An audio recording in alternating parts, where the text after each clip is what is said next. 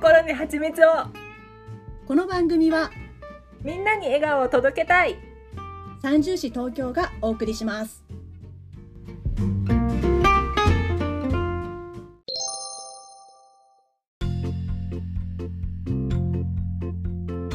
28日配信のココハチスタートです。皆さんこんばんは。ブランコです。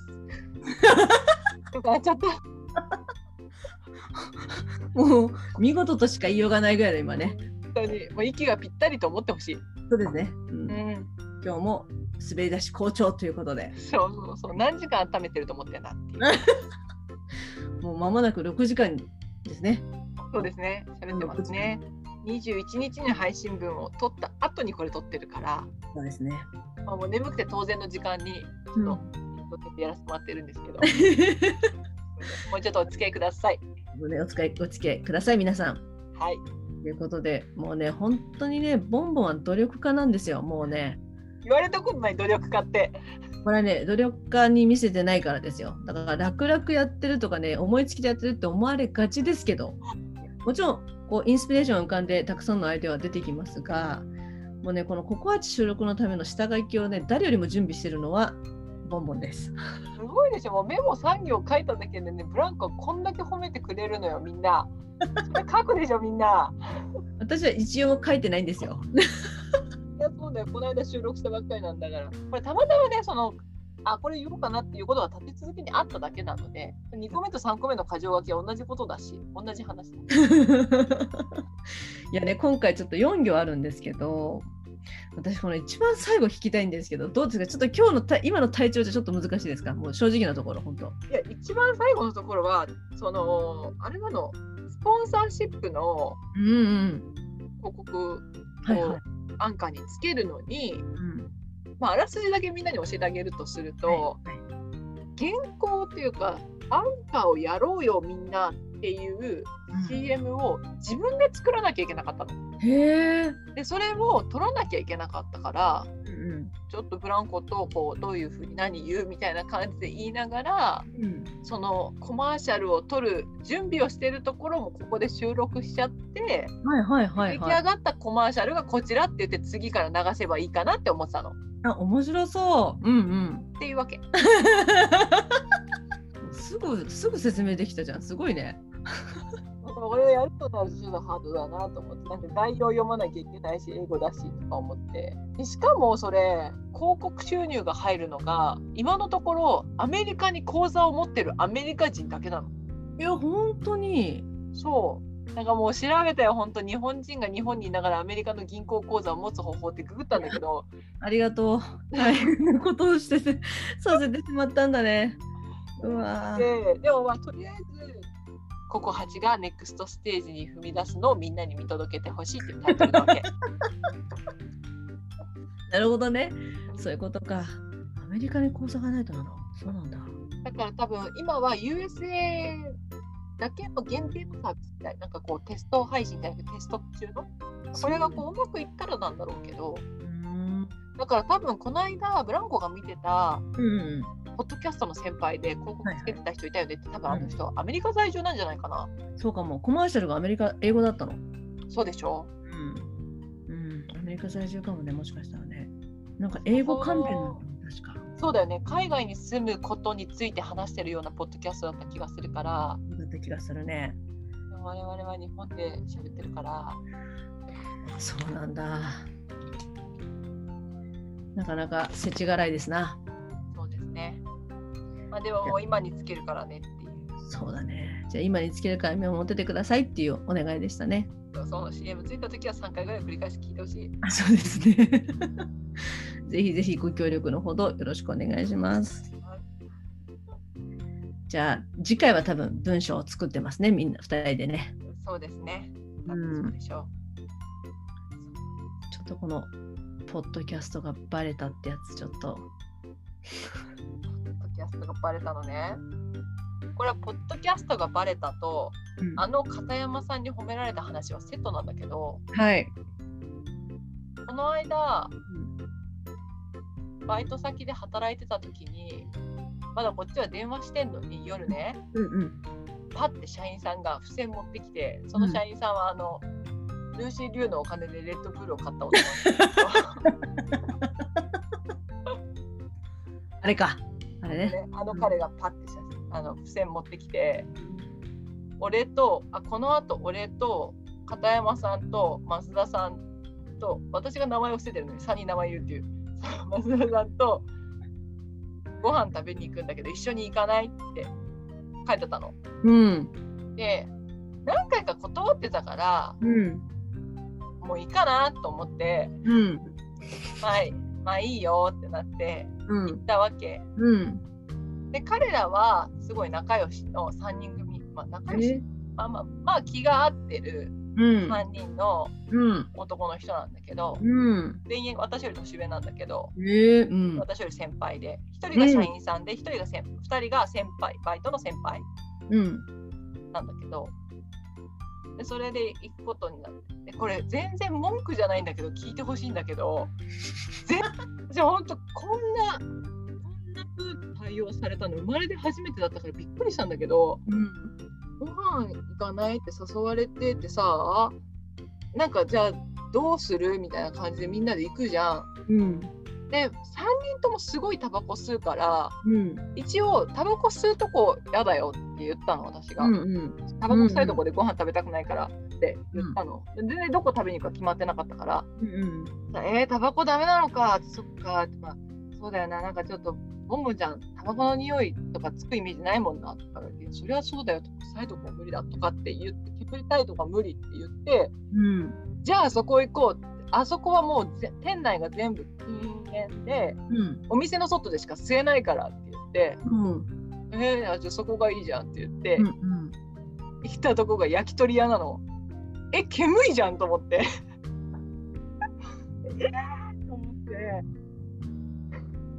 でしかも私鳥嫌いじゃん？でそれでさなんか初めてご飯行く人に誘われた時にさ「ボンボンちゃん嫌いなものない?」って聞かれなかったことが初めてだったの。でびっくりしてなんかやっぱ会社の人だからなんだろう私が普段付き合ってる友達とかじゃないからなんか割と友達関係ってこういう雑に付き合ってくるのが今時なのかなとか思っちゃって今までだったらさすごいさどういうの食べたい気分なのとかさ嫌いなものなんだっけとかあボンボンは鶏肉嫌いなんだよねとかさ 私が誘った側でもやるよ普通だって初めてでよく知らないんだもんそのそうだよね誘った。この好みがさなんだかわかんないからくりしてそのタバコの匂いがつくからいや本当にこれ悪口じゃないんだけど感想ねかあのカルチャーショックだったの。うん。えー、と思ってなんで私がそのタバコ臭いところが嫌だかっていう理由を言ったのにそれを考えて焼き鳥屋に連れてきたってどういうことなんだろうと思ったの。匂いつくじゃん結局と思って いや本当文句じゃないのよこれは。関数だからちょっと語気が強くなっちゃってるだけなんだけどね。びっくりがね、びっくりがね。そうそうそうそう。今って腕まくりしてるし、そう。さっきまでこうもたれもたれかかってはい。一生懸命こうなんていうのちょっとあくびみたいなのもちょっとこう疲れたけど頑張りますっていう感じだった。これ文句じゃないんだけどいい文句じゃないんだけど言ってて持たれていた体を起こしいの袖をまくりので。あの時の感情が蘇ってきちゃって。そう。でさそのみんな年上だからさそれなりにこういろんな人とご飯食べてきてるわけじゃん。うん。その時に聞かないのかなと思ったけどでもまあ私が一番こう年下だし、うん。なんだろうこういやそういう配慮のない世界で生きてるとしか思えないんだけど だって別に全然意地悪な人たちでもないしどっちかっていうとね親切なそうだよそうだよね、うん、もう長いことでねずっとこう声もかけ続けてくれててそうそうそうね、後輩としてっていう。そう。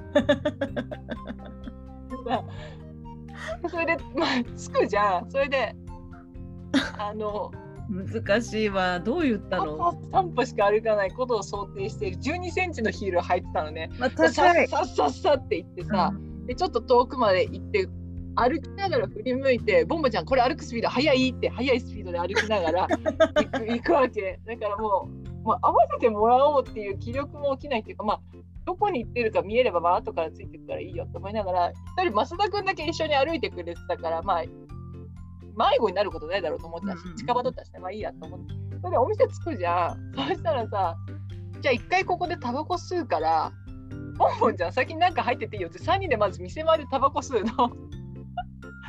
あ今までタバコ吸う人とご飯行ったとしても多分その人たちは我慢してくれてたんだなってその時に分かったの。あ、なるほど、なるほど。まずついて吸うえ店の中にも入んないんだよ、うんまあ、店の中で吸えないからなんだけど、うんうんうんだから先にボンボンちゃん入ってていいよって言われたの。で先に入ってて4人ですでも私1人だけ座りますみたいな後から来ますみたいになってて、うん外で楽しそうに3人で喋ってるわけ。で私はこの焼き鳥のメニューを見て焼き鳥のメニューを見るんだよ。文句じゃないけど。もう何の何のまあこれも別にこう悪気はないけど何の拷問なのっていうね。で吸い終わって2人戻ってきてさ1人だけ戻ってこなくてうんあれなんで彼は戻ってこないのって言ったらなんか彼の吸ってるタバコは長いタイプのだからちょっと時間かかるって言われたの。もう知らないよと思ってそういうことなのかと思って。もういろんなことが新しすぎて初めてすぎて。新しいこういう世界なんだここってと思って。ねうんでまあそのテーマになるところ一回カットっていうかは飛ばして終わりの解散のところを言うとこれも初めての出来事だったんだけど、ごちそうさまでしたって言ってお店出てきてそしたらそこでまた3人がタバコを吸い始めたのね。うんでちょっとまあ話のこのお店の中にゆずきからの話の流れもあったから出てきてちょっとだけ喋っててうんで私もちょっと上着を着ながら喋ってたんだけどそうしたらその中の一人の人が「あもうボンボンちゃんもうここでいいよ帰って」って言われたの。えー、と思って。あら。どういうことなんだろうと思って。ここでここでってここと思って。後から歩いてみればもう駅まで直直線距離にしても50 100メートルないぐらいのとこだったんだけど、駅前で飲んでたからね。それにしても路地裏だしそんなところでじゃあねって言われたことが初めてだったの。もう本当に初めてでね文句じゃないから本当分かってるから。そうじゃないからそれは初めてのことは割と共有していきたいタイプだから、うんそうね、うん。で今までもし車で家の前まで送ってきてもらったらそのドアが開いてちゃんと家の中に入れるかどうかまで見届けてからあいボンボンじゃん家に入ったなって思ってからこう車が去るっていう風な感じで見送ってもらってって育ってきてたから本当にこう今までどんなにこう愛された環境の中で育ってきたかっていうのがすごい分かってそういう友達しか私にはいないと思ってでもし電車で帰るとしても少なくとも改札まではさ、まあ、改札まで送んない友達約1名いるけどあれは私の友達じゃないから もうあなたの友達にしなさいよ。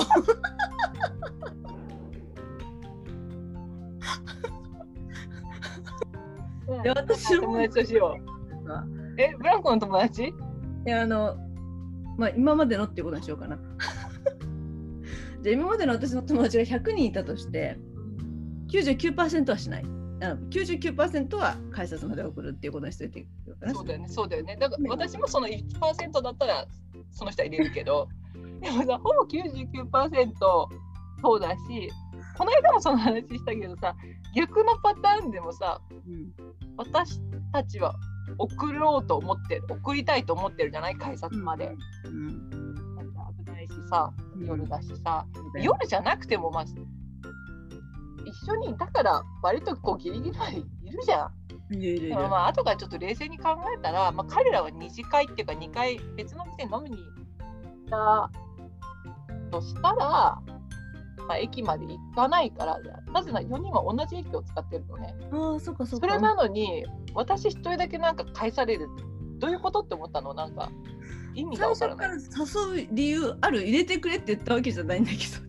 タバコも吸わないのにこの4人の立ち話に付き合わせたら悪いとかこのあと2軒目行くのに、まあ、ボンボンちゃんは行かないだろうから早く返してあげた方がいいとかいろいろ考えてくれたんだろうと思うんだけど、ん。そんなことって無理だなっていうなんか謎のお食事会に参加させていただいたんですよ。うわー。もう初めての世界だったね。初めての世界初めての世界だった。そこでなんかね今日のことから何普段何してんのかなんかで、うんまあ、別に隠してることでもないしと思ってうん。ちょっと会社を作ってみたんだよねって話をその場でしたの。うんうんそしたらどんなことしてるのって聞いてくれてみんなが。うんでその時に、まあ、ちょっとポッドキャストもやっててってうん言ったら「えー、ポッドキャストやってんの?」って言って、ねうんすごい2人ねがすごい食いついてくれうて、んうんうんでももうその時点であのミスターレッドブルーはちょっともう酔っ払ってたから 早いよもうごめんちょっと俺この話ついていけない何ポッドキャストって何みたいなこと言ってたの。うんうん。もうそのその時点で彼は脱落したのその話題からね。でなんかトイレ行っちゃったりとかしたりしてたんだけど。ある用意してる。うん。そしたら2人がそれを聞きたい聞きたいって言ってくれて。うん。でだからその URL 教えてって言われて。うん。で URL 送ってあげたんだけど、うん片山さんはちょっとポッドキャストがラジオって言ってもピンときてなくて、うん増田君だけはピンときてたの。えポッドキャスト知ってるよって言ってしかもボイシーでカニミとロブコのやつを聞いてたの初期の時代。これはそれはもう分かってますねそうなの。でうんそれでしかもなんかポッドキャストやってるんだったら原稿書くのとかだったら手伝ってあげるよって言ってくれたの。彼が言ったのか。うん。そう。で参参入してきた。そう。でね原稿なんで書くの？って聞いたの。うん。そしたらなんかそれ見て喋るでしょって言われて。で えうちのポッドキャスト原稿ないけどと思って。原稿書くって何？と思って。いや本当だよね原稿なんて会ったことないもんね。もそうだ。よう大。学ぐらいでね本当に。そう、お題目がギリあるぐらい、でもそれがどこまで話せるかっていうタイムトライアルやってるのにさ、えー、うん。すごい、あすごい、えすごいじゃんとか、うん。一番ポッドキャストを理解してくれてたし、うん。純粋になんかこう喜んでくれてたの。うん。で、だから一応こう2人に LINE で URL 送ったんだけど、なんかな、片山さんがこうシンプルに褒めなさそうなんだよなと思って、送ったんだけど、ちょっともう嫌だから送信取り消ししたの。一応妥協して。ねこっちもね。そうだけをして送って。うん。でも次の日に片山さんに会った時に開口一番「おいお前どうやってポッドキャスト聞くんだよ」って言われたから「あ聞けてないんだあれ」と思って。だからこれはこのトークはね片山さんには聞かれてないと思うから大丈夫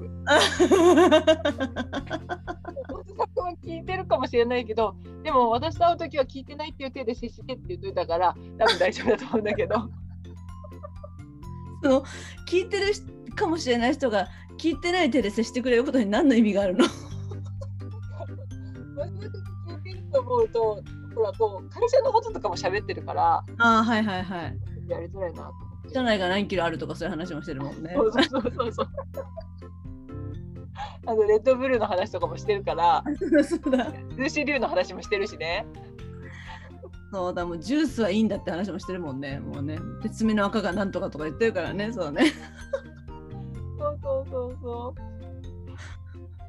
でその時にあのなんかねみんながトイレ片山さんと2人になった時があったの。おおで片山さんが「俺最初に会った時お前のこと大っ嫌いだったんだよね」って言われたの。でってっていうことは今は大好きなんだと思って。として話すのもこの片山さんっていうのは因縁の相手で因縁の相手っていうか思い出深い人でうん2016年の12月に私がその今の会社に入ってうん8日目にして入社8日目にして最初についてくれた先輩が片山さんだったのね。えーうん片山さんは年上の男の人、いくつぐらい？5, ?5 個ぐらい ?3 個ぐらい？あちょっと年上の人なんだけど、うんうんの人で、1日私の隣に張り付いて研修してくれて、うんで、その人が1日終わって仕事のことに関しては何にも言うことないけど、うんお前はすごい慣れ慣れしいって言われて。でその慣れ慣れしさを改善しないとなんかこの会社では友達もできないしなんか、なんだっけ？もうそこだけはもうすぐにでも直した方がいい。本当にそういうとこダメだぞお前って言われたの。うん。びっくりして今まで生まれて一回も慣れ慣れしいって言われたことなかったから えーと思って慣れ慣れしいってどういうことなのと思って。でも慣れ慣れし私のいいところを悪口言った風に言い換えたらそうなるんじゃないかなとか思ったりしながら。今 なんかじゃあどうやって直したらいいんですか？なんか聞いたのかな？なんかどう改善したらいいんですか？みたいなこと聞いたんだけど、うん。なんかそれは具体的には教えてくれなくて、うん。でももう慣れないしいのは良くないっていうことの一点張りだったの。ね えどうしたらいいんだろうと思って会社帰り道考えてた時にうんでも慣れ慣れしいって言うけど今日会社の中で喋ってる人って私が喋った人片山さんしかいないと思ってうんつまり私の態度が片山さんに対して慣れ慣れしかったんだなって思ったわけ。なるほどなるほど。うん。誰に対しての喋り方とかじゃなくてうんうんでそれってどうしたらいいのかな？慣れ慣れしいってどうやって捨てるのかなと思ってその時に Google で検索したのね、慣れ慣れしさ捨て方みたいな。そしたらなんか男の人がチャラいって思われない方法みたいなの出てきちゃって。うんうん。なんか会ってその日にホテルに行こうと言わないとか。そういうそのチャラさの捨て方じゃないんだよ。私が学びたいことは。もっともっともっと手前の話なんだけどしかもちょっとそうなのよ質が違うみたいなね。そうなのそうなの。でそれで、えー、どうやってやるんだろうって思いながらエレベーターに乗った時にそこに一緒に乗ってきたサラリーマンのおじさんがいてうんパッて振り向いたおじさんがいたから「慣れ慣れしさってどうやって捨てるんですかね?」って聞いたの。ちょっと待ってそれはあの誰なの？それ聞いた人は。エレベーター一緒だったおじさんたまたまね。たまたま一緒だったおじさんにねなんか2人しかいなかったしもうパッて振り向いたおじさんがいたし私の頭の中はそのことがで頭がいっぱいだったから誰かにこれを吐き出さないといけない。で、慣れ慣れしさってどうやったら吐き出せるんですか？あ直せるんですかね？って言ったらそのおじさんがうん「え？そんなこと言われたの？かわいそうに」って言ってうん。「気にしなくていいんだよ」って。言って「君は君のままでいいんだよ」って言われたの。で、そのエレベーターが地上3階に着いた時は私はもう号泣。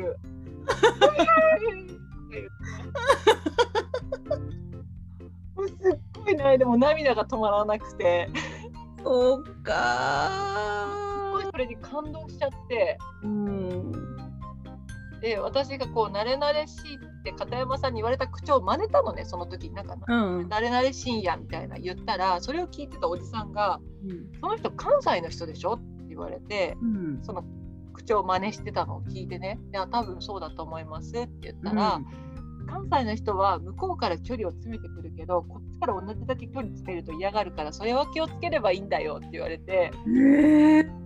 そうなんだと思って、うん。知らなかったと思って、でもね、君は君のままでいいところがたくさんあるから、気にする必要はないし、そのままでいいんだよって言われて、優しい。と思って。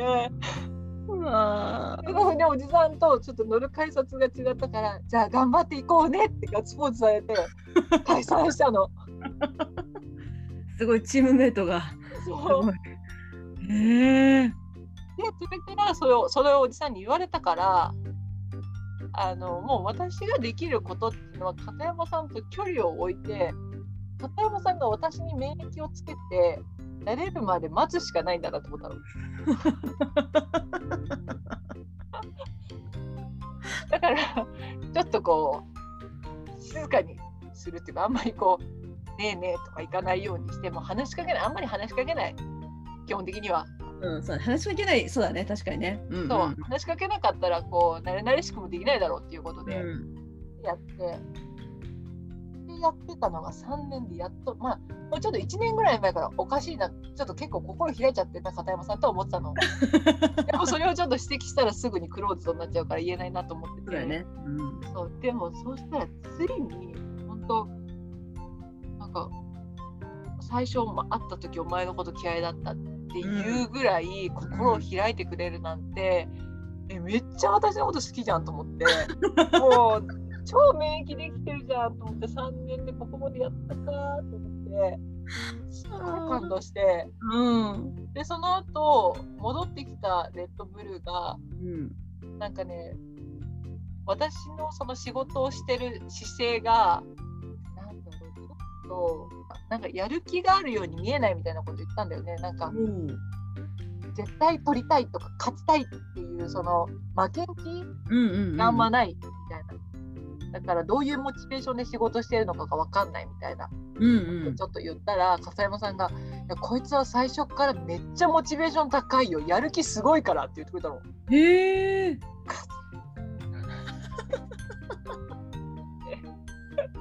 そっか同じ職場でほぼ自分のこと長い時間見てきたけど評価が全然違った人がいるって言ってたもんね前回ね。もねうんうん。そっかそれがその2人だったわけね。うそうなのそれでもうすごい感動して、そうだましてね。もう最初にもう慣れ慣れしいお前って言われてるから、うんうんそこ。からの飛躍いや蓄積関係積み重ねてきたなと思っていやよかったね。本当によかった。これを片山さんが聞いてないことを願うよ本当に。まあでも、まあ、聞け聞けなさそうだから大丈夫だと思う。大丈夫大丈夫全然聞いて、まあ、聞けなかさそうだったしまあ聞いてもそんな大丈夫大丈夫もうまあ、聞いてもねいいことだし。全然大丈夫。とりあえずその慣れ慣れしいが分かんなかったっていうところで。でも私その関西の人のそれ知らなかったそうなんだね。ねうん。でそれ後からちょっと違う人にその違う男の人その人はし、えー、と滋賀県出身の男の人で、うん片山さんと似たような喋り方をしてたからもしかしてと思って聞いてみたらあ僕は滋賀なんです。でも京都寄りだからもうほぼ京都弁と似たような感じなんです。って言ってた人に、これ京都の人聞いたら大丈夫かな？こう言ってたんですけどどうですか？って言ったら関西の人っていうよりかはそれは京都の市内の人ですねって言われたの結構ピンポイントで絞られない？本当だね。だからその片山さんが京都市内の人かどうか聞いた方がいいですよって言われて 片山さんも大丈夫です私攻略したからとか言って もう大丈夫なんです今後今後気をつけますわ市内の人へえでなん市内かあの関西でも全然違うそうなんだね。うーん。面白い。やっぱりだからあれかな？同じ東京でも都内の人はとかそういう感じ？もしかして。そうなのかもね、そういうか私たちの方向で言えばやっぱり23区内でもこう割とあの辺りはなんだ東だけ西だけわかんないけど東京西エリアの方はとかなんかあるのかな？もしかしたらね。そうやって分けられることあるもんねうんあるよね。市内か。面白い。まあ、それが分かっただけでご飯を一緒に食べに行った甲斐があったなと思って よかったね。よかったよ安安泰っていうか安心だね。よかったそれでさその次の日も3人に会ったんだけどうんうん。まずレッドブルーは、まあ、レッドブルーにはご飯ごちそうしてもらってるから感謝があるからチョコレートを持ってったんだけどでおはようございますって言って持ってったらあチョコ買ってきたって言われたわけうんうんうん。で片山さんねおいお前ポッドキャスト聞けねえんだけどって開口一番言われたの で増田君だけが昨日あの後大丈夫だった？ちゃんと帰れたって言ってたので正解これですけどって思って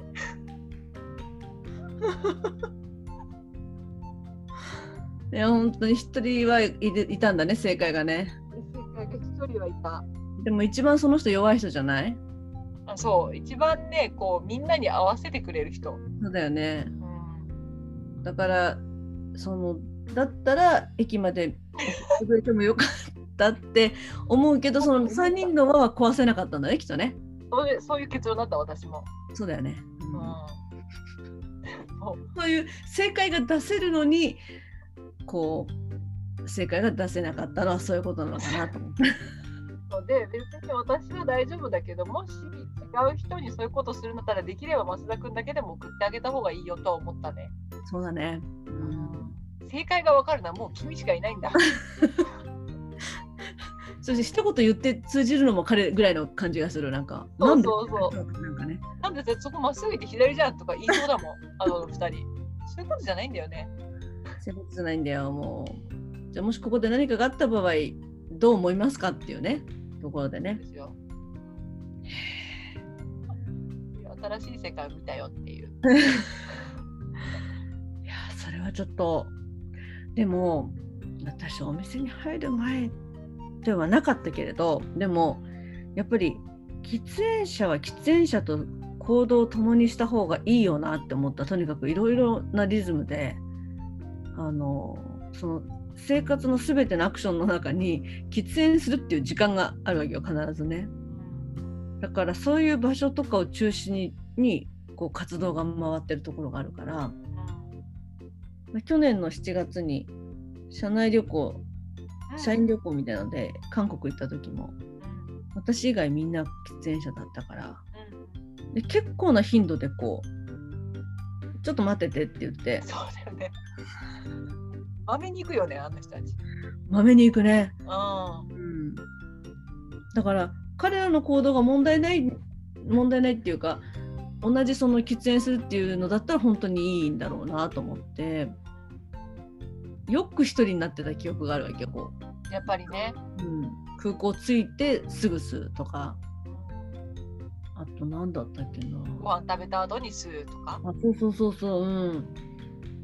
あとその部屋の取り方が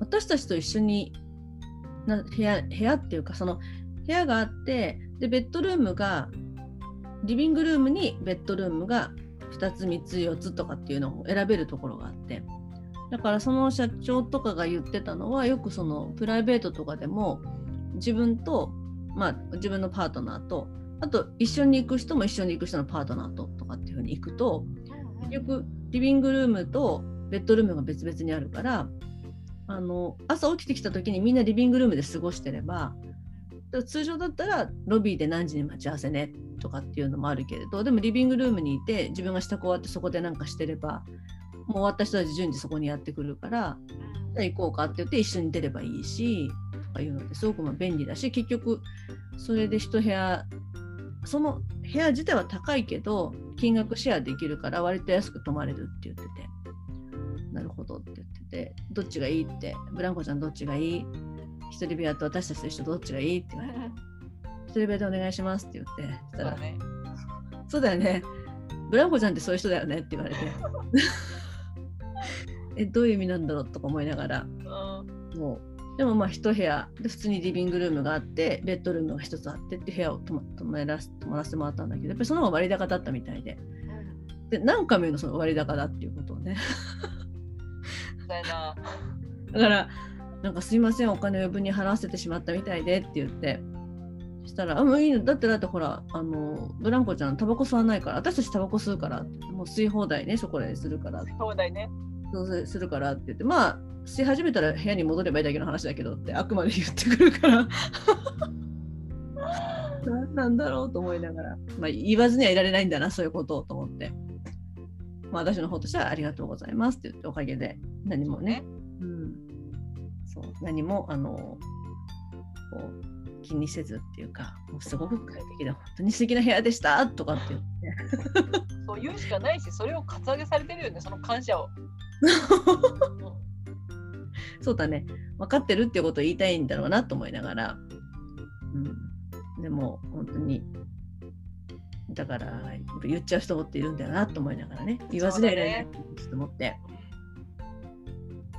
とりあえずでもそういう感じで、初めて喫煙者だけのチームで動いたけど、やっぱり結構まめに移動移動の最中でも喫煙タイム必要だし、でそういう時は離れてるとか別の場所に行ったりとかするからやっぱりやっぱりこうリズムがねあるなと思ってねそうそうそう。そっかだから逆に吸わない吸いもしない私が吸わないことは知ってるし彼らは吸わないしタバコ吸うところ嫌だとか言うくせによく誘ってくれたなだってペースが乱れるわけじゃん、うんうんうん。よく誘ってくれたなと思ってそうだね。うん、だってこう扱いづらいじゃん一人だけペース確違う。しさうんうん。ねでなんかでももう3人はいつもご飯食べに行ってるメンバーだから、うんもう喋ることないんだよとか言って。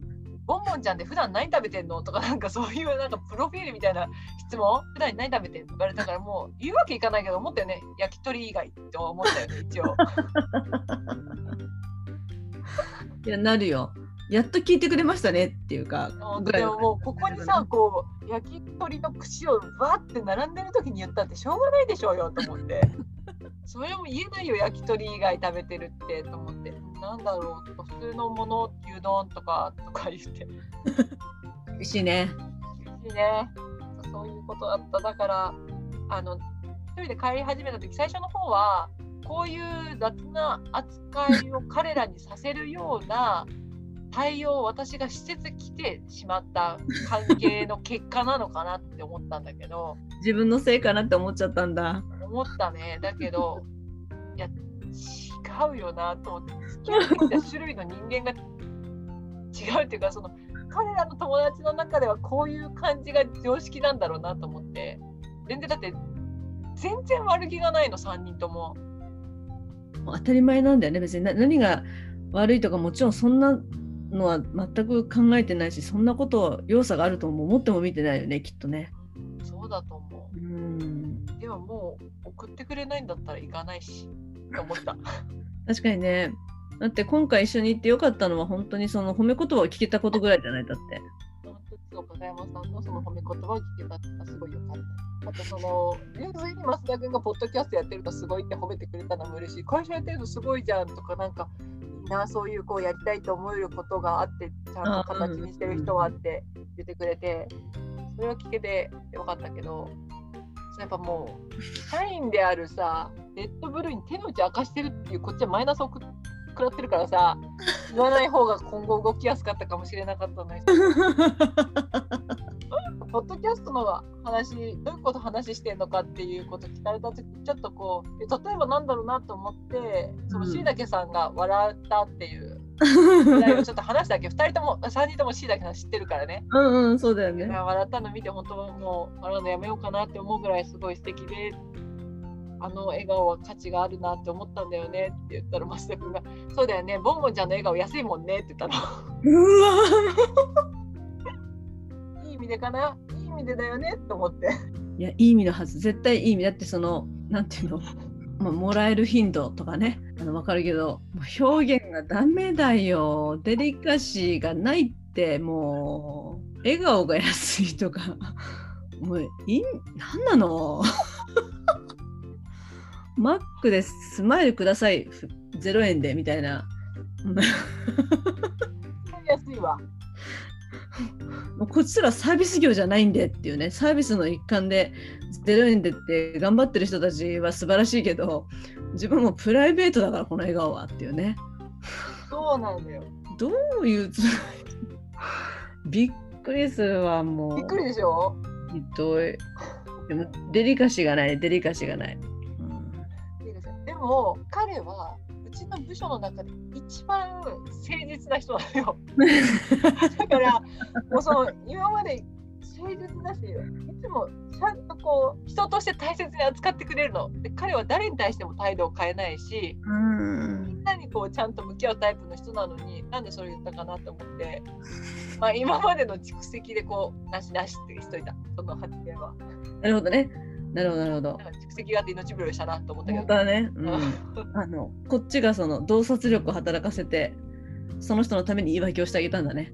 こう。そうそうそうそう。うわぁ安いもんね。安いよねって言ってて悪気がないっていうこのアンバランスさ。本当それこそ本当マスク会食ぐらいのね、そうね。ねアンバランスさだから。もう分かってほしいのはデリカシーがない人間だ。自分はっていうことを分かっといてほしいって感じでね。私もあの、なんだっけな、ちょっととある学校に行ってた時に、う私そこでまあ最年少だったんですけど、んうん。結構まあとちょっと年上のお兄さんたちもいて、まあ、可愛がってくれたんですよね。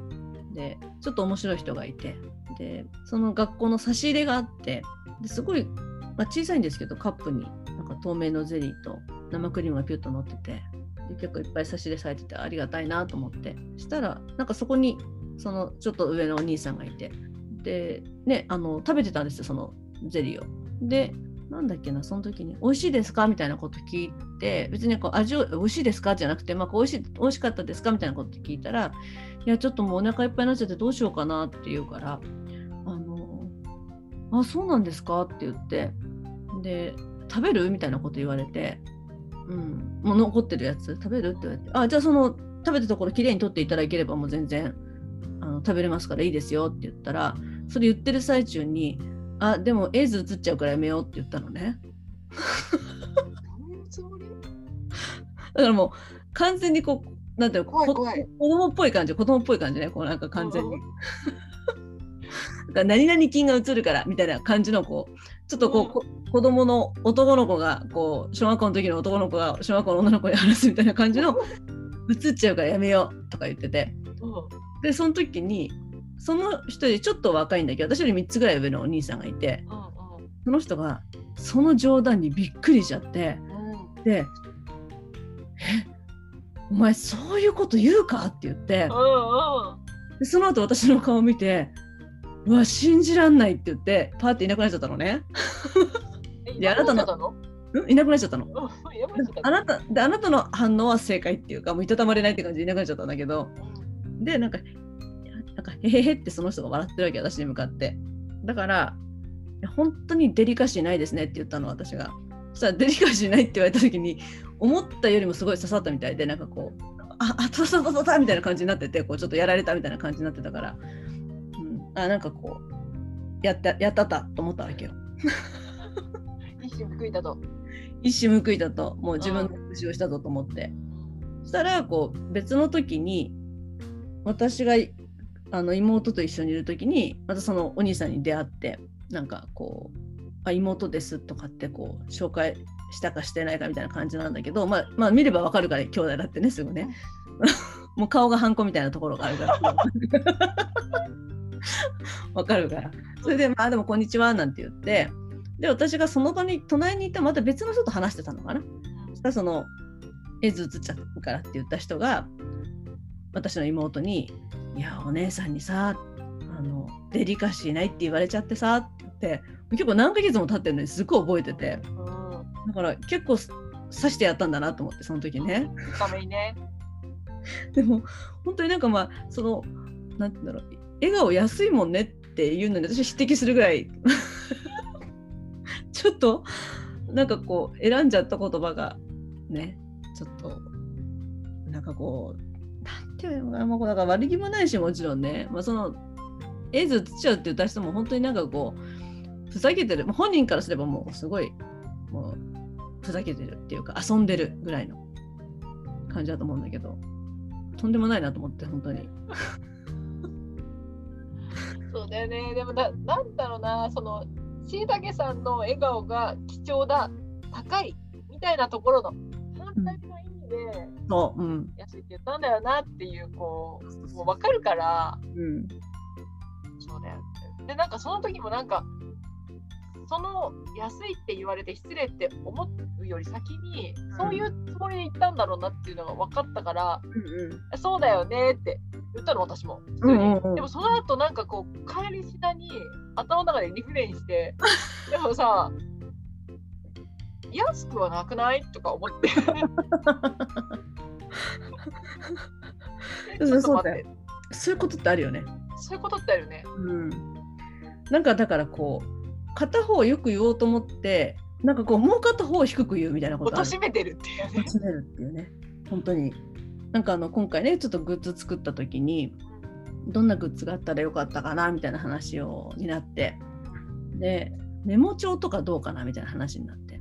メモ帳って言ってメモ帳今使うタイミングある？みたいな感じでどうかなっていう話を聞いてたらえちょっと差し入れする時とか今それこそ何か差し入れする時も直接手渡しじゃなくてなんかドアノブにかけたりみたいなことがあるからだからそういう差し入れの時にまちょっとちょこっとしたメモでみたいな感じで言っててメモで十分なんだよねみたいなことを言ってて私がなんか手紙でもねあ手紙が入ってることもあるよねって言ってさ手紙とかじゃなくていいのって言ったんです。メモがペラッと入ってるので手紙とかじゃなくていいの？って言ったのかな？なんかこう手紙とかだと嬉しいよね？あ多分手紙とかでも嬉しいよねって言ったのかな？そしたら手紙はちょっと大げさすぎるんだよね？みたいなこと言ったの。でもう白目になっちゃう私は。なんかそういうこう言い方してて「え？手紙？なんか手紙はだややりすぎなの?」みたいなことを言ったらいや結局、まあ、つ詰めていくと結局手紙でも本当に嬉しいけどメモでも十分ぐらい嬉しいんだっていうことが言いたかったっていうそう言って。だからメモの良さを言うために手紙を貶めるから誤解を与えるんだよって言って。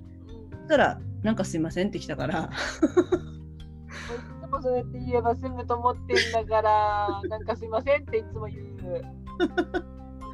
なんかすいません。とかなんかなんかごめんみたいな感じだったりとかしたからだから貶める必要ないんだよってもう片方よく言う時にねと思うんだけどそういうこう比喩をする人っているなと思ってね。だからまさにまさに今ボンボンが言ったみたいにその例えばこう何か語りかけてジュッて打ってジュッて笑ってくれるボンボンよりまあジュッて打って1手2手やっと笑ってくれるっていうその確率とかね打率の話をすれば、まあ、よりハードルが高いという意味でより貴重っていうことが言いたかった。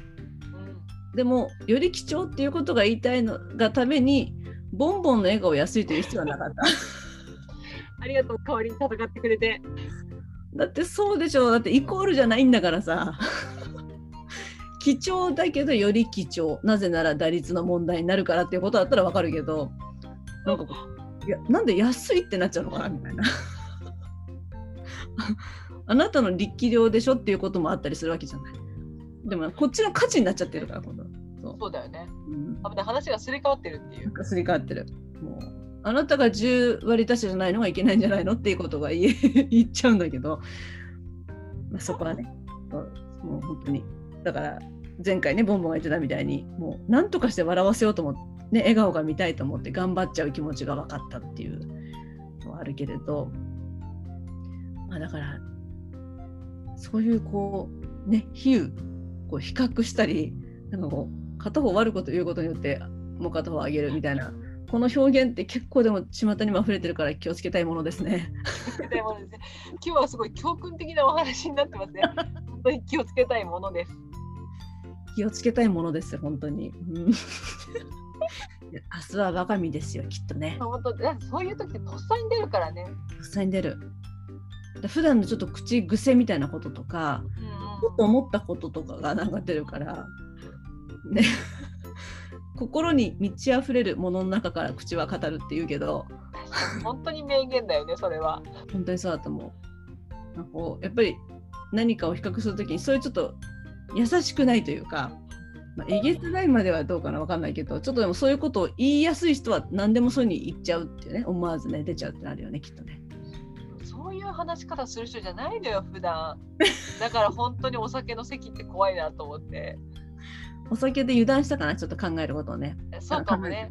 うん、ちょっとこうこれ言ったら目の前のボンボンちゃんは嬉しくないかもなとかっていうのがいつもワンクッション入るところがとりあえず思ったことポンって言っちゃったみたいな感じなのかな。いつもはむしろ私の方がうんこう、あ増田君間違えたでしょって決めつけてクッてかかってる時で本当は私が勘違いしてるだけなのになんかあ僕が勘違いしてたかもしれないねごめんねとか言ってくれてでそれででもちょっと確認してくるねって言って結局私が間違ってた時に そのなんかあでもこの書き方が分かりづらかったんだったらもう一回ちょっと分かるように書き直してくねってボンボンちゃんがそうやって思っちゃうんだったら他の人もきっと勘違いしちゃってると思うからっていう人なんだよ。うわなんていう人なの本当に。もう増田君を犯人扱いしたことについては全く触れずに 私が間違ってたことに対してもそれほどとがめずに次から間違えないようにしてくれるっていう。なるほどね。もう解決の方に向かうわけね謝罪動向じゃなくてね。その人が言ったから本当にお酒ってすごいなと思そうね。そうだね。うん。飲みすぎには気をつけて。気をつけようね。の日、声が出ない感じで出社してきたからね。電話の仕事なのにね。それだそれで電話するんだと思って。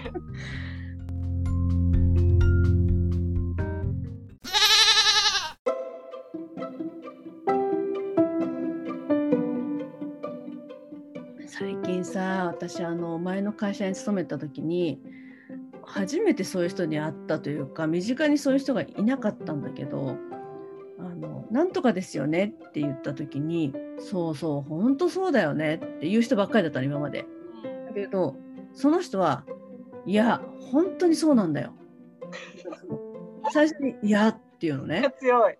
だからはって一瞬あって思うんだけどあそうそうなんだってななるんだけどとりあえずねね映っちゃったのそれが私うん多分ねココハチ聞いてる方たちの中にはね気づいてる方いると思いますよとりあえずなんとかでさもういや本当にそれはねって私もよく言ってると思うの。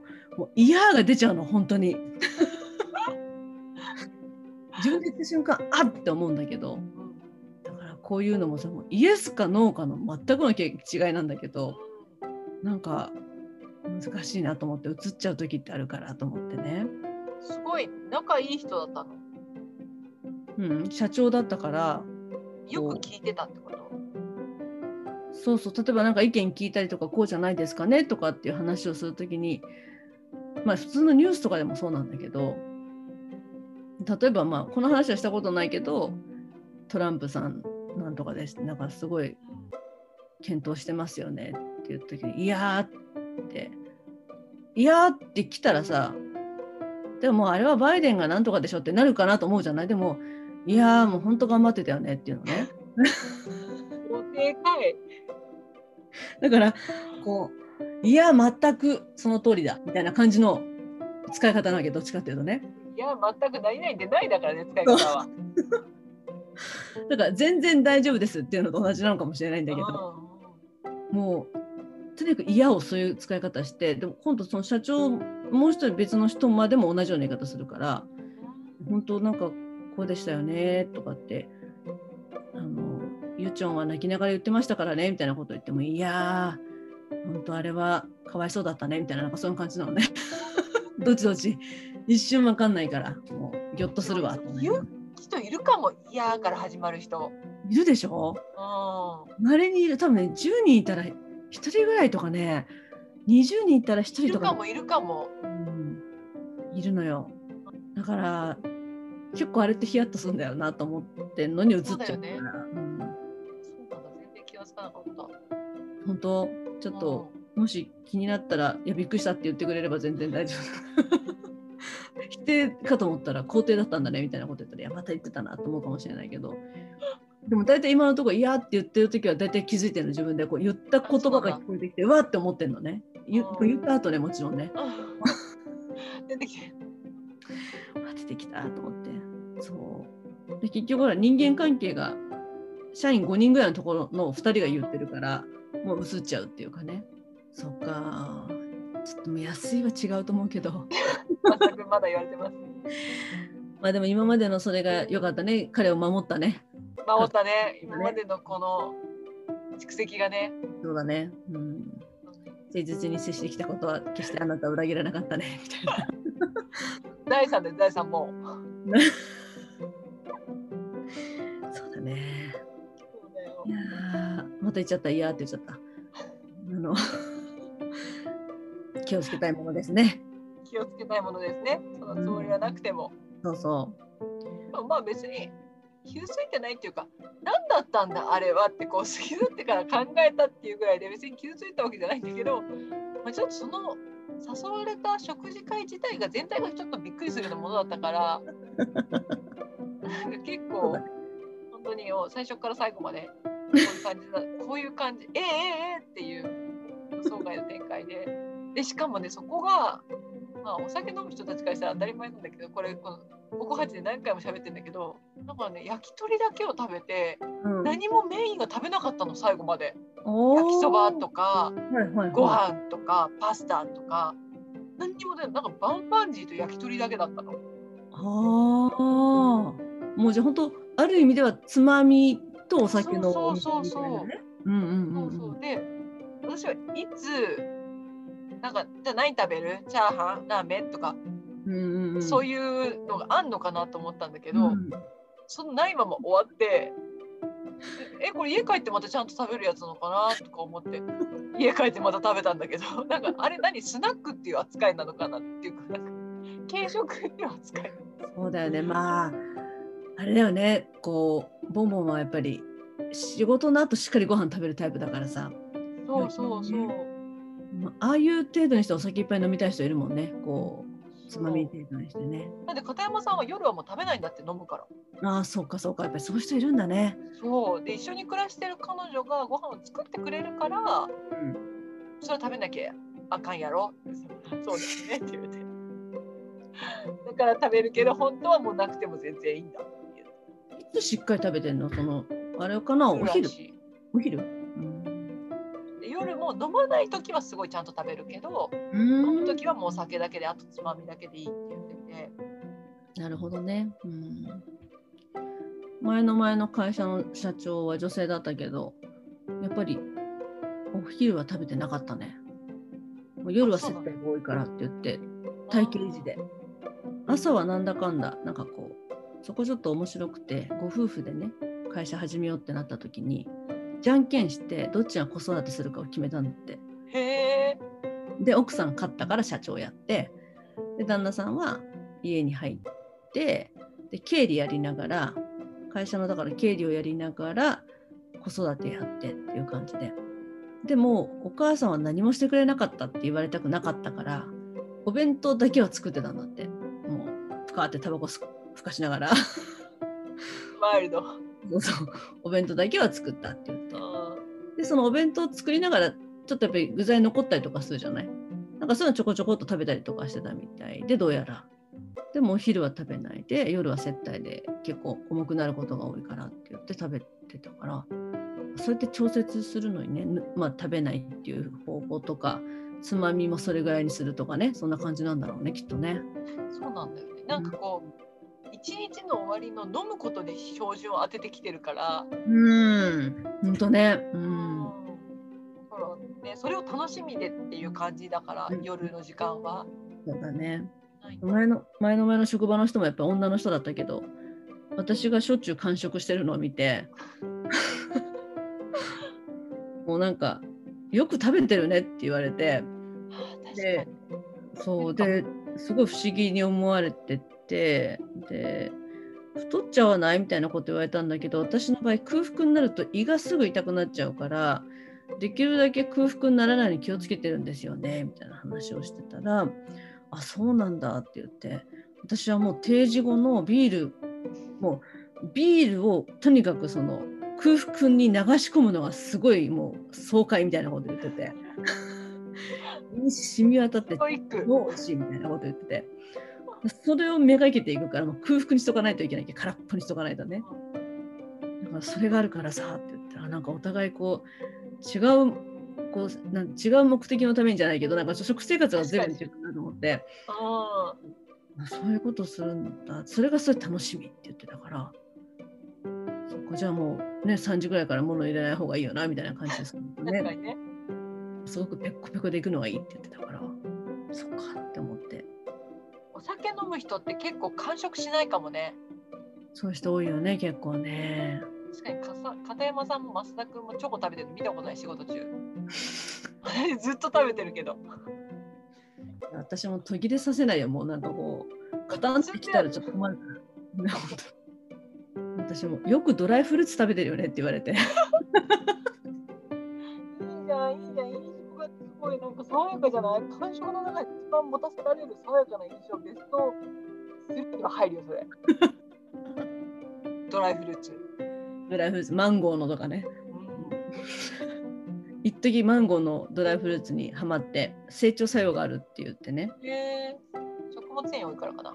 そうそうそう。で、まあ割と私はその一腸の腸の方だったら割と便秘気味な方だったので、ね、で、やっぱ腸が元気だと腸でねセロトニンがいっぱい作られるから精神を安定させるもので、で脳のセロトニンと腸のセロトニンはお互いに連絡を取り合ってるとかそういうふうなこうことが分かり始めてたから腸内環境腸内環境と思ってて。でどうせ完食するんだったらそういうものがいいと思ってでこう会社に持ってきてでこう大袋で買っとくわけなんかこ ドライフルーツってね、大袋だよね。う大袋なんだよね。やっぱり高いからね。ね。そうそうそうそう。あそれでこうちょっと小袋に分けて持って会社持ってったりとかしてたから。ー もう遠足かっていうね。ワクワクしちゃうって感じなんだけどそれでやっぱりなんかこうちょっとそういうイメージがあったみたいで、うん、なんか後ろから話しかけるといつもなんかもぐもぐしてたよねとか言われて。ちょっと胃が痛くなっちゃうんでって言って。正当な理由もあるしね。よねそうそう。あでもそうなんだよ。お酒好きな人っておつまみもいっぱい食べるけどいっぱい飲む人の方が割と少ないよね。ちょびちょび食べたりとかしながらの方が割とねやっぱ多いよね。でもそれなのにめっちゃ好きでそれに照準合わせて一日暮らしてきてるのに片山さんが2杯ぐらいしかお酒飲まなくてなんかもっと飲まないの？みたいに言われてたの、うんレッドブルから、うん。そしたらなんかちょっと抑えてるんだって言ってて。でなんで抑えてるかっていうとなんか俺飲みすぎると恫喝しちゃうみたいなんだよね。って言ってて。怖すぎると思って。やばいよ。やばいよ。やばいけどでもまあだからこのセーブしてくれてるっていうのは本当に愛があることだなと思って 仲間を大切に思ってくれてるのかなと。思って包括しちゃうんだ。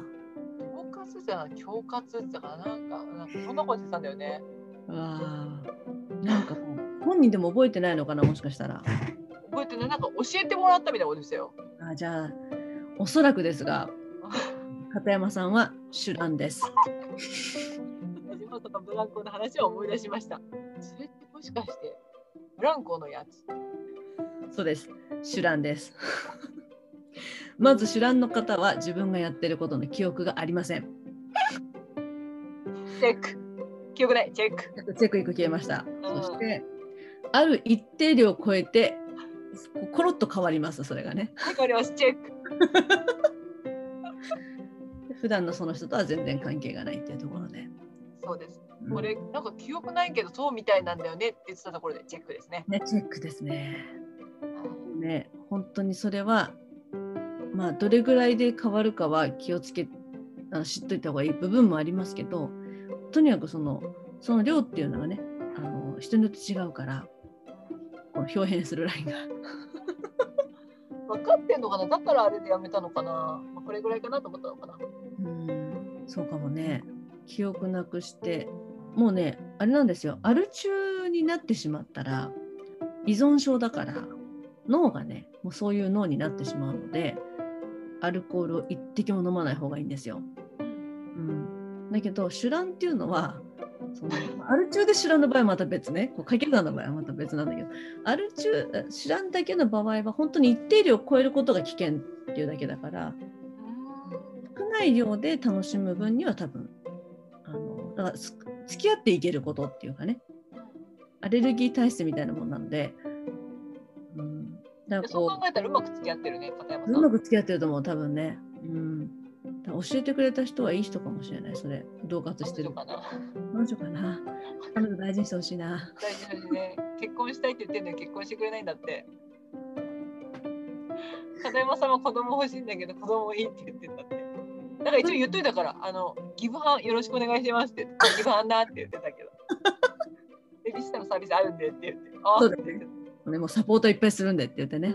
やっぱりその子供があっという間に大きくなるから生まれる前から言っとかないとさ 生まれたらもう時の流れが早いから。そう本当だよね。あっという間に幼稚園とか行っちゃうからね。そうそうそうそうその前だからサポートが必要なのは。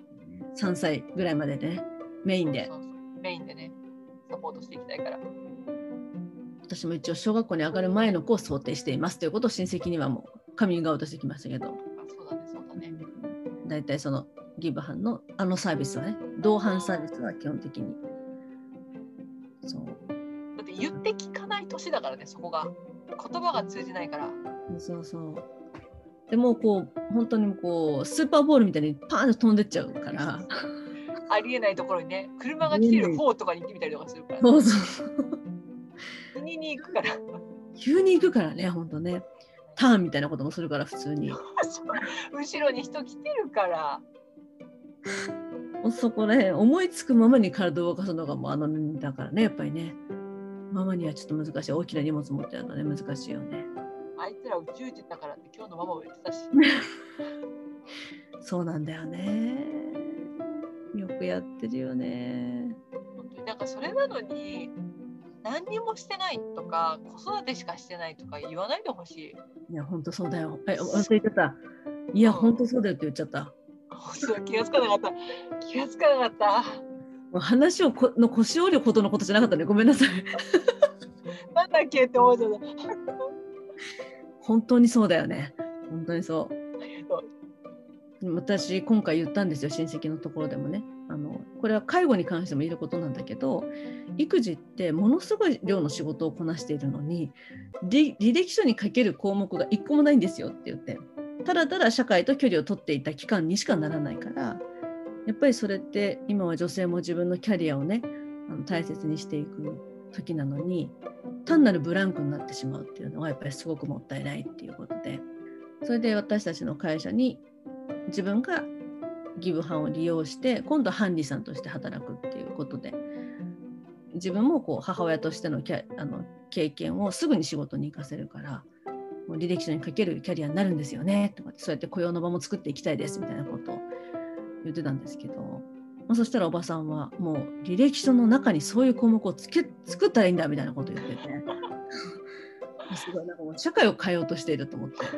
あのそうでも履歴書はね自分で作ればいいから確かに作作ったりする人もいるし、まあ、それはそうかもしれないんだけどいやあのというよりはもう一般的な履歴書に書ける項目にいかにこうなんていうんだろう。入れ込むか。そうそうそうそう。底上げするかっていうことかなっていうふうな話になってたんだけど。そうだから大変なんですよね。やっぱり女性のねそういうところってね。怪獣だしな。でやってないのにどうしてわかるのって言ってて私だって子供を産むまではこういうサービスあるって今今みたいな説明されてもへえそうなんだとしか思わなかったけど子供を産んでみたらそれがどんなにありがたいサービスかがよくわかるって言ってくれて。うんうん。だからでも実際にさ、まあ、お母さんたち自身もそうだけど考えを変えたいのは産んでない人たちの考えじゃん。うん。その世間の目。うんすごいものに立ち向かおうとしてるなと思いました。本当ですね。だから日本背負っちゃってんだよ。半々だからね。ブランコのボンボン半々だから。どれで軽いでしょ。で私はこう西日本と九州あたり四国もちょっと含めてっていう感じ。そちらはあの関東東北北海道でいいですか？もうああたりまで背負いたいと思います。本当にだから彼女たち自身がまず自分たちがやってることを評価することが必要だなと思って、すごいことやってるんだから。ね、何もやってないっていうのはそれ社会的に認めてないっていうその部分がもうそのままだなと思って。でみんな当たり前みたいに、ね、子育てやってすごいなって多分ねもう周りがすごい人に思えると思うんですよね。こうやすやすやってるように見えるっていうか。でも自分はこんなに葛藤してこんなに苦闘してみたいなね。うん自分の至らなさみたいなのも思い知る部分もあるんだろうし、まあ、そんなの比較できることじゃないしね。あのボンボが言ってたみたいに本当に個体差がいっぱいあるからそこでねだから結構簡単だとか楽しかったみたいなこと言う人ってもしかして女の子だけですかとか。一人ですか？とかね。そうそうそうそう。そしたらまあ本当その通りだったりとかするから、まあそれは本当に子供に感謝してほしいなというところっていうや やっぱりあの睡眠不足の中で夜泣きのある子とない子の差は大きいと思うねお母さんの闇いっぱいあると思う。ね。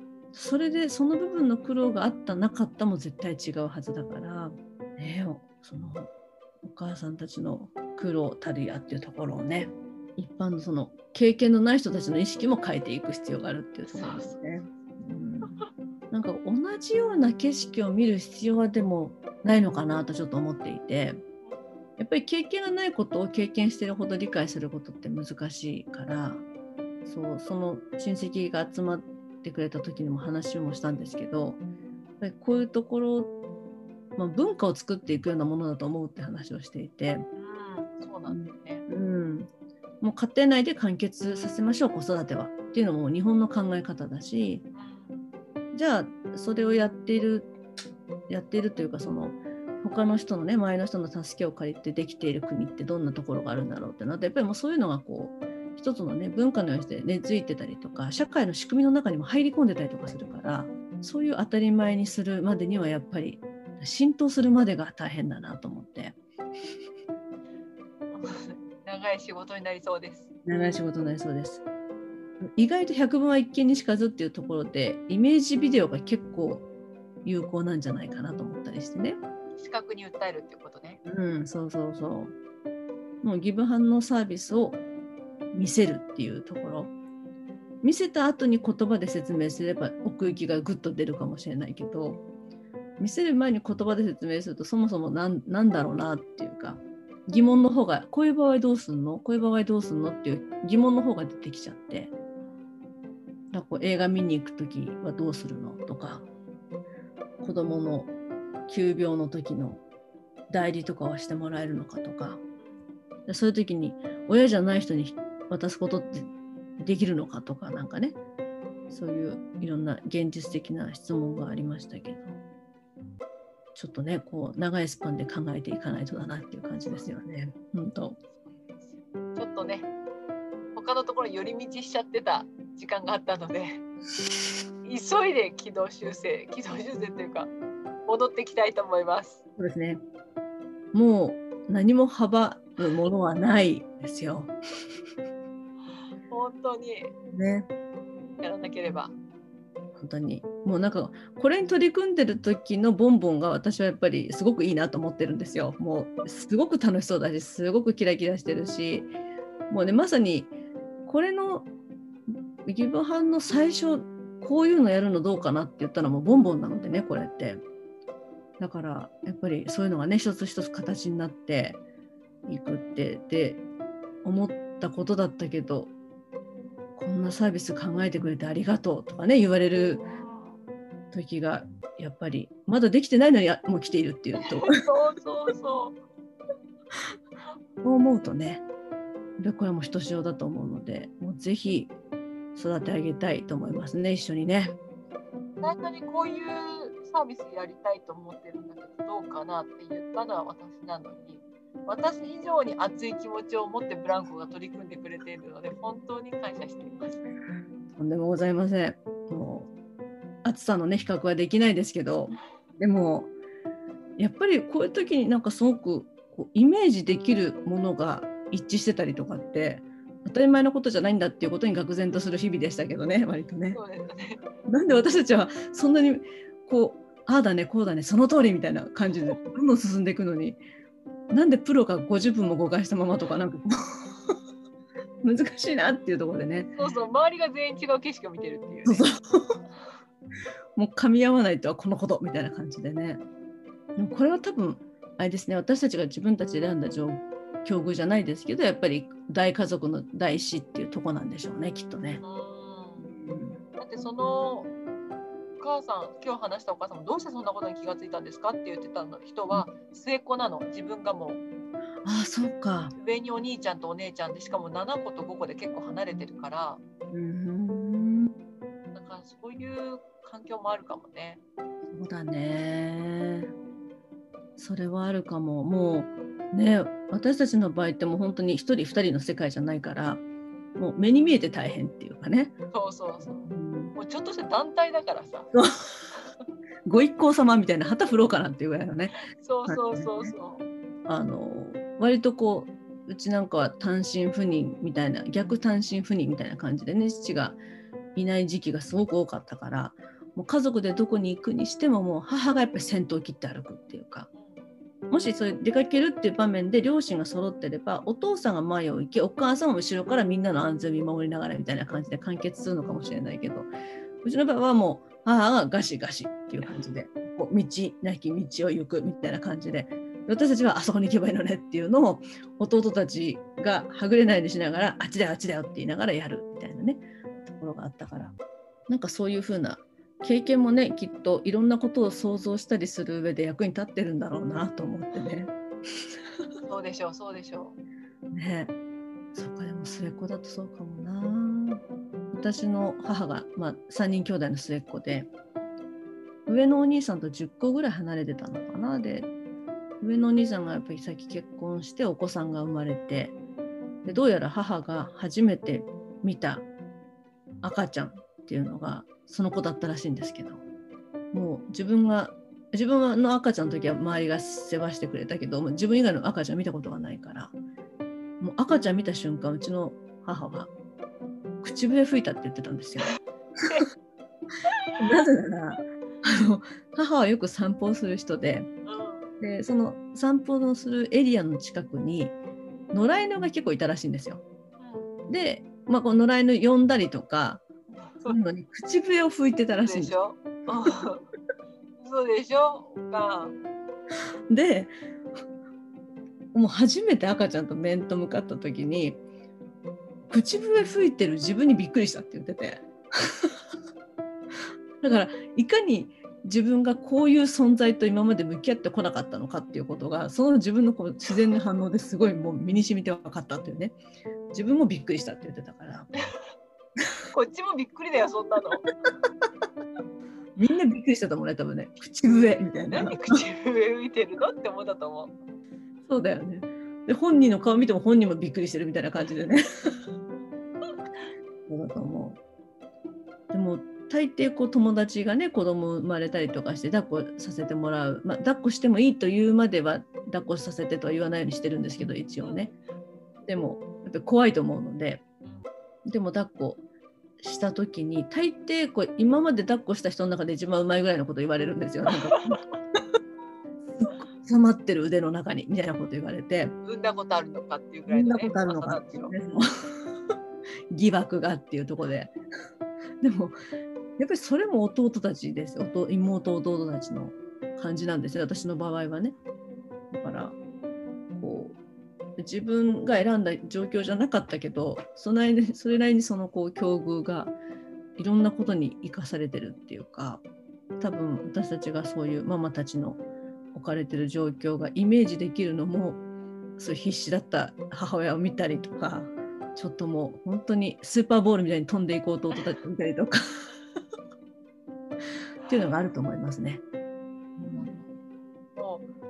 あの1人2人とかだとさお母さんもこうなんとかこう収集をつけて軌道修正してちゃんとした毎日を送ろうっていう風にすると思うけど、うんうん、もう人数がいるとさもうそれどころじゃないっていうかもう手が2本しかないのにいろんなところでいろんなことやってるじゃん。うん、だからあれじゃ諦めの境地になるっていうか今日一日が無事に終わればいいみたいな 死ななきゃいいっていうね。そうそうそううんなってくるよね。うん、なってくると思う。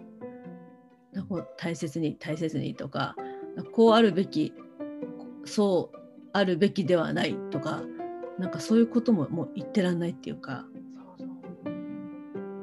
だからちょっとねおおらかになるっていうところはねうんあるかもしれないけど。だってもう今でも思い出すけどお母さんが ATM でこう入金しようとしてなんか出金しようとして操作してる時にうんこう両脇から子供がこう45人ぐらい覗き込んで「何してんの何してんのボタンどれ押すどれ押す」って言って「どれこれこれ」とか言って。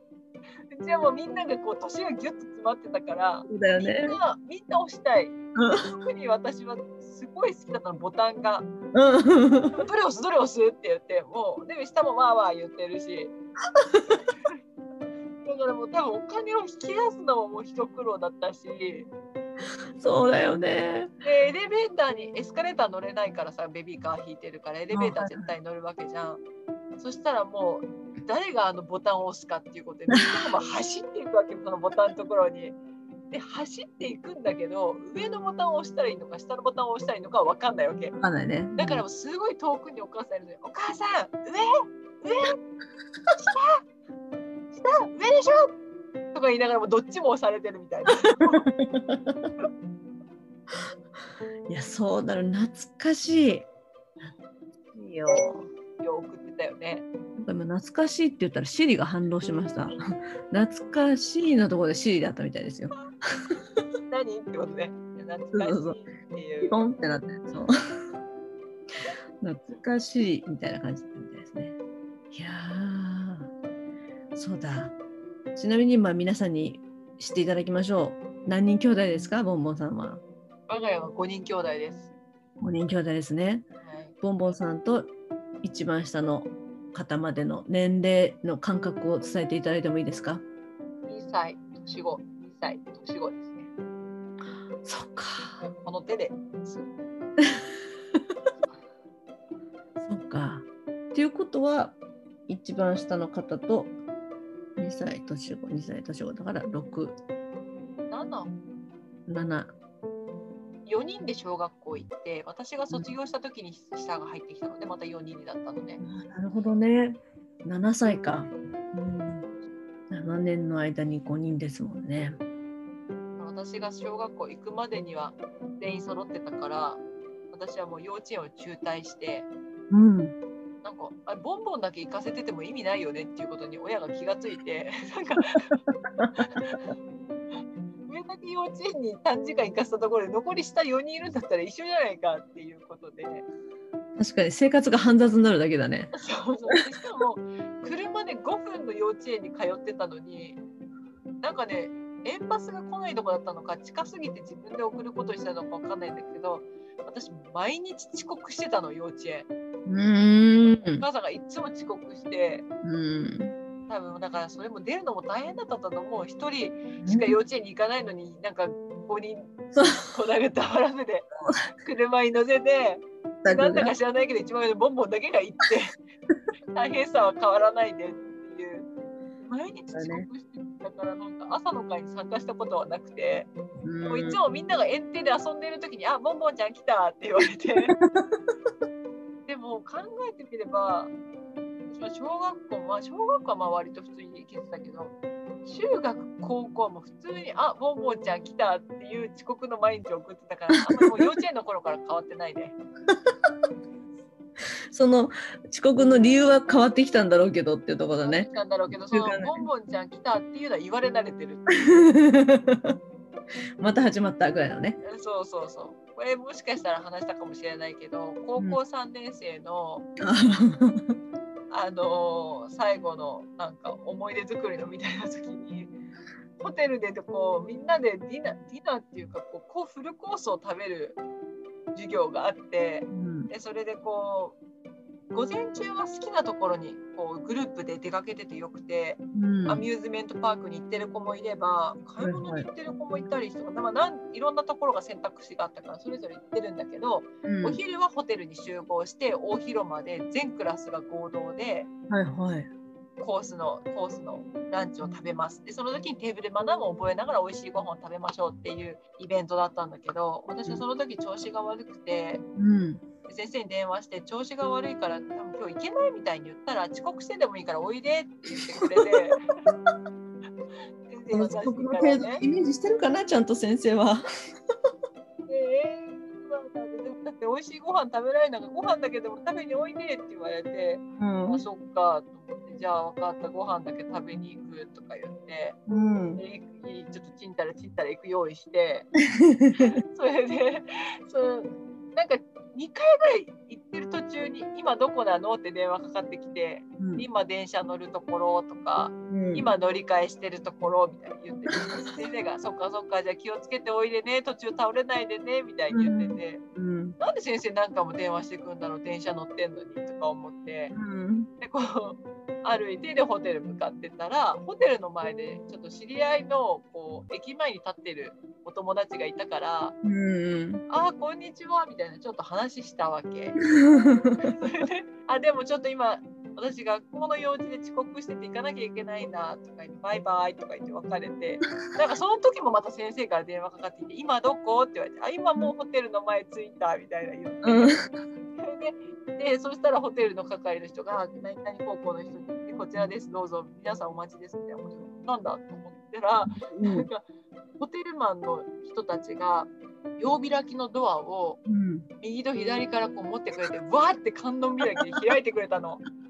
そうしたらうちの高校の6クラス A クラスから F クラスまであるクラスメートが全員円卓にそれぞれ座っててみんなが食べないで待ってて。それで先生が私の1年生の時に担任だった男の先生が「やっと来たよ」って言ったの。でえと思って待ってるなら言ってよと思ってすごいちったらちったら来てたよと思って。着方が変わるからっていうね。これ知ってた。変わる。危ないとかで公園やるとこだったよ。怖すぎと思って。いつでも最善尽くしてると思わないで。そうだよ。だってゆっくりでいいって言ったから。嘘。これでちょっと具合悪くなったんで帰りますって言ったらどうなっちゃうんだろうね。だよ。もうびっくりしてなんか途中でこう先生が「よかったわねこれたこれて」って来てくれたからでなんかみんな待っててくれたんですねみたいに言ったら「そりゃそうよコース料理なのになんかみんな一緒に始めないとダメじゃない」みたいに言われてでも私はもう本当にメインからでよかったと。もうさみんなに見られてああいつだみたいな感じに見られるのはもう本当に何回か人生であるけど今じゃないとか思い出いいわきつい。きついね。いいよ。だからさそのつもりで来てないから顔が全然申し訳なさそうになってないのよ。あ着いたみたいな感じになってる。顔なのまだ。作ってきてないから。誤解されるよ誤解よもう。許して私はそれを切ってきてないんだ。そうあいたらそうなってたみんなが待ってた200人ぐらい。わかんないけどうわーちょっと耐えらんないね。耐えられない本当帰っていいですかと思ったよね。その扉をそっと閉めてくださいと思っちゃったあれ。だって今の私の顔見たでしょっていうね。そうそうそう。何も悪びれずで普通に遅れてきて。まずせめてこの顔だけでもやり直したいよね。でちょっと息も切らしたいし。そうそうそう。肩でこんな感じのね。そうそうそうごめんなさい。とか言いながらもう本当にごめんなさいで扉開くぐらいがいいよね。パンのピアやめてほしい。片側だけ開けてほしい。堂々と感出ちゃうから。ただでさえ私も堂々としてるって言われてるのに。堂々としてるつもりないし今みたいなね。ないし。安堵してる弱ってるから調子悪くて。いやだ大変。この話初めて聞きましたよ。あ本当ですか？大丈夫です。いや面白いわでも担任の先生はよく来たね大変だったでしょって言ってくれて全然遅れたことを責めずに。でも高校1年生の時に担任だった先生はその男の先生でこう「お前またやったな」みたいな「やってくれたな」みたいな。もう完全にからかってる感じですね。楽しんでる感じの。ちょっとどっか寄ってきただろお前とか言われて。寄ってきてはないけど急いでは来てないとか だって思ったらそうそういうやつだよなお前。急いで来るやつじゃないよなって言われて。でそう聞いてないからと思って。これどう味付したら正解なんですかっていうねちょっとわかんないんですけどね。そうそうそうそう。へえいやでもよくやりましたねほんとその詰まってる中でね7歳で。そうですね。まあおうん。母さんがよくやっただけで。あのほらブランコの兄弟構成教えてください。どうですか？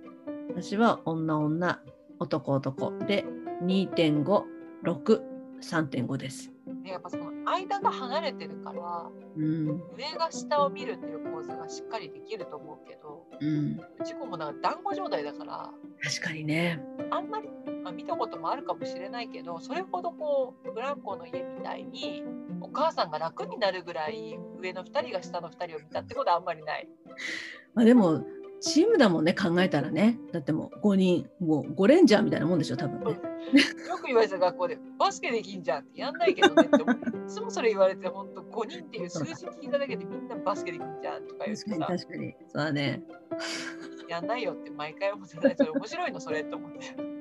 確かにやりづらいわっていう感じでね。やりづらい本当体格差とかいろいろあるし確かにそうかも。自分がまた一番上だから私が6年生の時に一番下の弟が生まれてるから全然違うよねそれは。全然違うね私も小さい6年生じゃなかったのでもう今ぐらいの身長があっても今のもうブランコ完成だったのでその時に 完成形だったからねだからやっぱりそういう面でもねあまりこう抵抗がないというかやってまあ当然という言い方はあれですけどしっかりした自我の芽生えたこう意志のある強いお子さんだったから。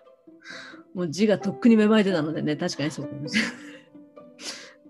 で私がいつも心がけていたことっていうか、これ話すと母は笑うんですけど、昔ってこう、農家の家庭とかってすごい子供が多かったじゃないですか、もう十何人とかね。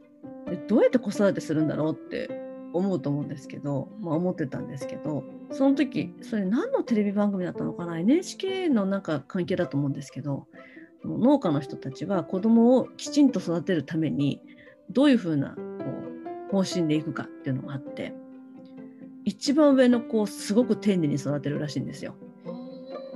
でそうすると上の子が下の子を丁寧に見るようになってそれが下にちゃんと続いていくらしいんですね。へすごい面白いと思って私だと思ったんですよそれが。だからえ偉いよ自分に当てはめて。私は確かにまあね母と父だけだった時が2年半あるし2年半だよたった。だね。ただ2年半ではあるんだけどそうあるし、うん、まあいろいろとこう丁寧に育ててもらってるな。なんか疑問なんでなんでって聞いた時にうるさい黙れって言われたこと一一回も記憶がないのでなんでなんでって言ったらそれなりに答えてもらってまあ丁寧に育ててくれてるよなとか思うとやっぱりこう私がそういうふうにしてもらったことをどういうふうに返せるかってなったら下の子の面倒なんだなと思って。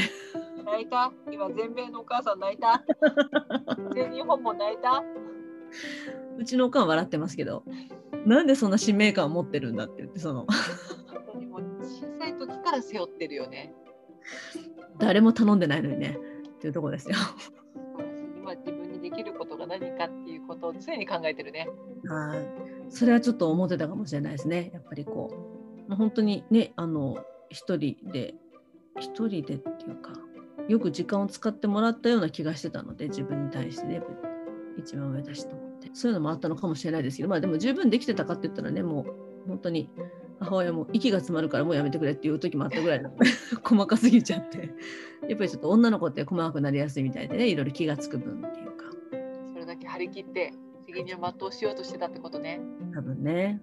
で妹もすごい優しいし心配性だからもう割とこま細やかなね感じでしてたんですけど男の子はどういうふうに育てるかっていうのを母も決めてたのでこれはもう男の子をしっかり育てたご家庭の方にアドバイスを求めたって言っててやっぱりあのねボンボンのところもそうだと思うんですけど女の子と男の子はやっぱり決定的な違いが結構あるので女の子の中でも個体差はもちろんあるんだけど男の子のその行動範囲という部分いやーあれは本当にねすごい想像を絶するよねするよね。家の雰囲気が変わるもんそうだよね。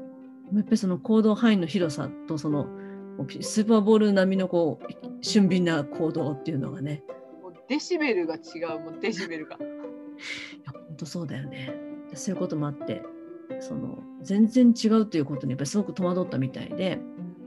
どういうことを心がけて今までのだから育ててきた育て方ではちょっとやっぱり違うなと思ったみたいで。で男の子2人をしっかり育てた。ご家族が近くにいたのでちょっとアドバイスを求めた。でもその方だけじゃなくていろんな方に求めたみたいなんですけどその時もそのお父様の方が絶対自分の枠にはめようとしないでくださいって言ったのがあってそうなんだと思って。もともと枠とかにはめるタイプじゃなかったんですけど、まあ、それぐらいちょっとこうおおらかにというか育てるつもりでないとやっぱり男の子はちょっと大変っていうか聞いたって言ってたのでね。だから私とか妹とかが自分がこう教わって教わったっていうか注意されて育ってきたようなやり方とはちょっと違う方針でいきたかったみたいな。やり方変えていくからっつって下の二人は。そうそうだなんかちょっとそういうのよく分かんなかったんでとりあえず上の自分がねやらされてきたこういうようなことを言ったりとかしちゃうじゃないですか、うんそうするとちょっと基準が変わっちゃうのでややこしいなと思いながらいましたけど。ねでもやっぱりこういう一つ一つがイメージを持つ今までなかったサービスのイメージを持つ助けになってんだなと思いますね。本当に、まさか。うん、スーパー着いたらチリチリになって全員で全力で走ってたもん。5つの方面に。もう誰も追いかけられないもう本当。誰も追いかけてこないしね。こっちも誰も誰かを追いかけてるわけでもないし。もう本当に子供たちって何なんですかねあのねもうスーパーボールみたいな。本当にとかもあんま悪いとかもないじゃん。うんないないもさ一番下の弟はこうエッサエッサとさお風呂場に本を運んで全部バスタブの中に浮かべたりしたこともあったしさ あと小学校3年生の私の通知表の表紙にうん赤ペンでこうぐちゃぐちゃぐちゃぐちゃってすっごいぐちゃぐちゃを書かれたの。私もそれはもう泣いてもうこんなの持っていけないって 夏休み明け持っていけない学校にって言って。だって一人だけもう赤ペンで塗られてんだもん表紙が。いやもうそれはねしかも赤だし。でねそう無理だって言って。そしたらお父さんお父さんかなお母さんかな全部それを修正機で塗ってくれて。はい。でももうあれにはならないわけ。もうあのやつには。もう絶対なんかあった感じじゃんみたいな。もう白いけど違和感を覚えるっていうこうパッと目を引くっていうねそうそう。でもなんかこう普通にややろうとも思わないしやっちゃダメって思うのになんでやるのっていうこの普通にやるからさもう無理嫌いって思ったよね何回も。そうだよね。本当に。その子によってもねやることも変わってくるしね。よくやってますよ本当に世の中のね。一人でもすごいし二人もすごいし。本当にねそういう気持ちをぶつけていきたいと思います今年が終わっちゃうから急がないと。ね、とりあえずねこうどんな順番で何をしていくかみたいな話はもう一応ねねこう年間の事業計画とか立ててるので本当できるだけそれに沿ってねやっていきつつちょっとやっぱり現場の声早く聞きたいですね。そうですね。だからこう身近に小学校に上がる前のお子さんを持っているママいるよっていう人は教えてほしい。あ本当そうだね、うんうん、インタビューしたいですよね。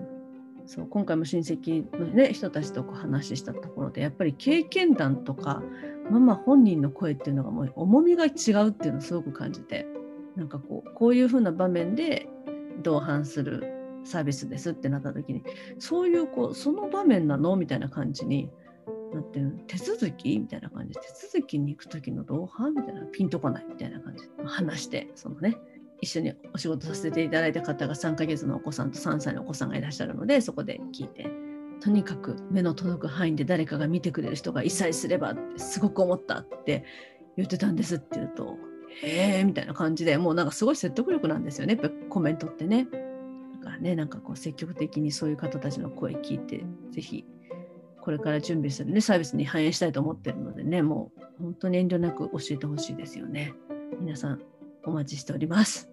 Oh.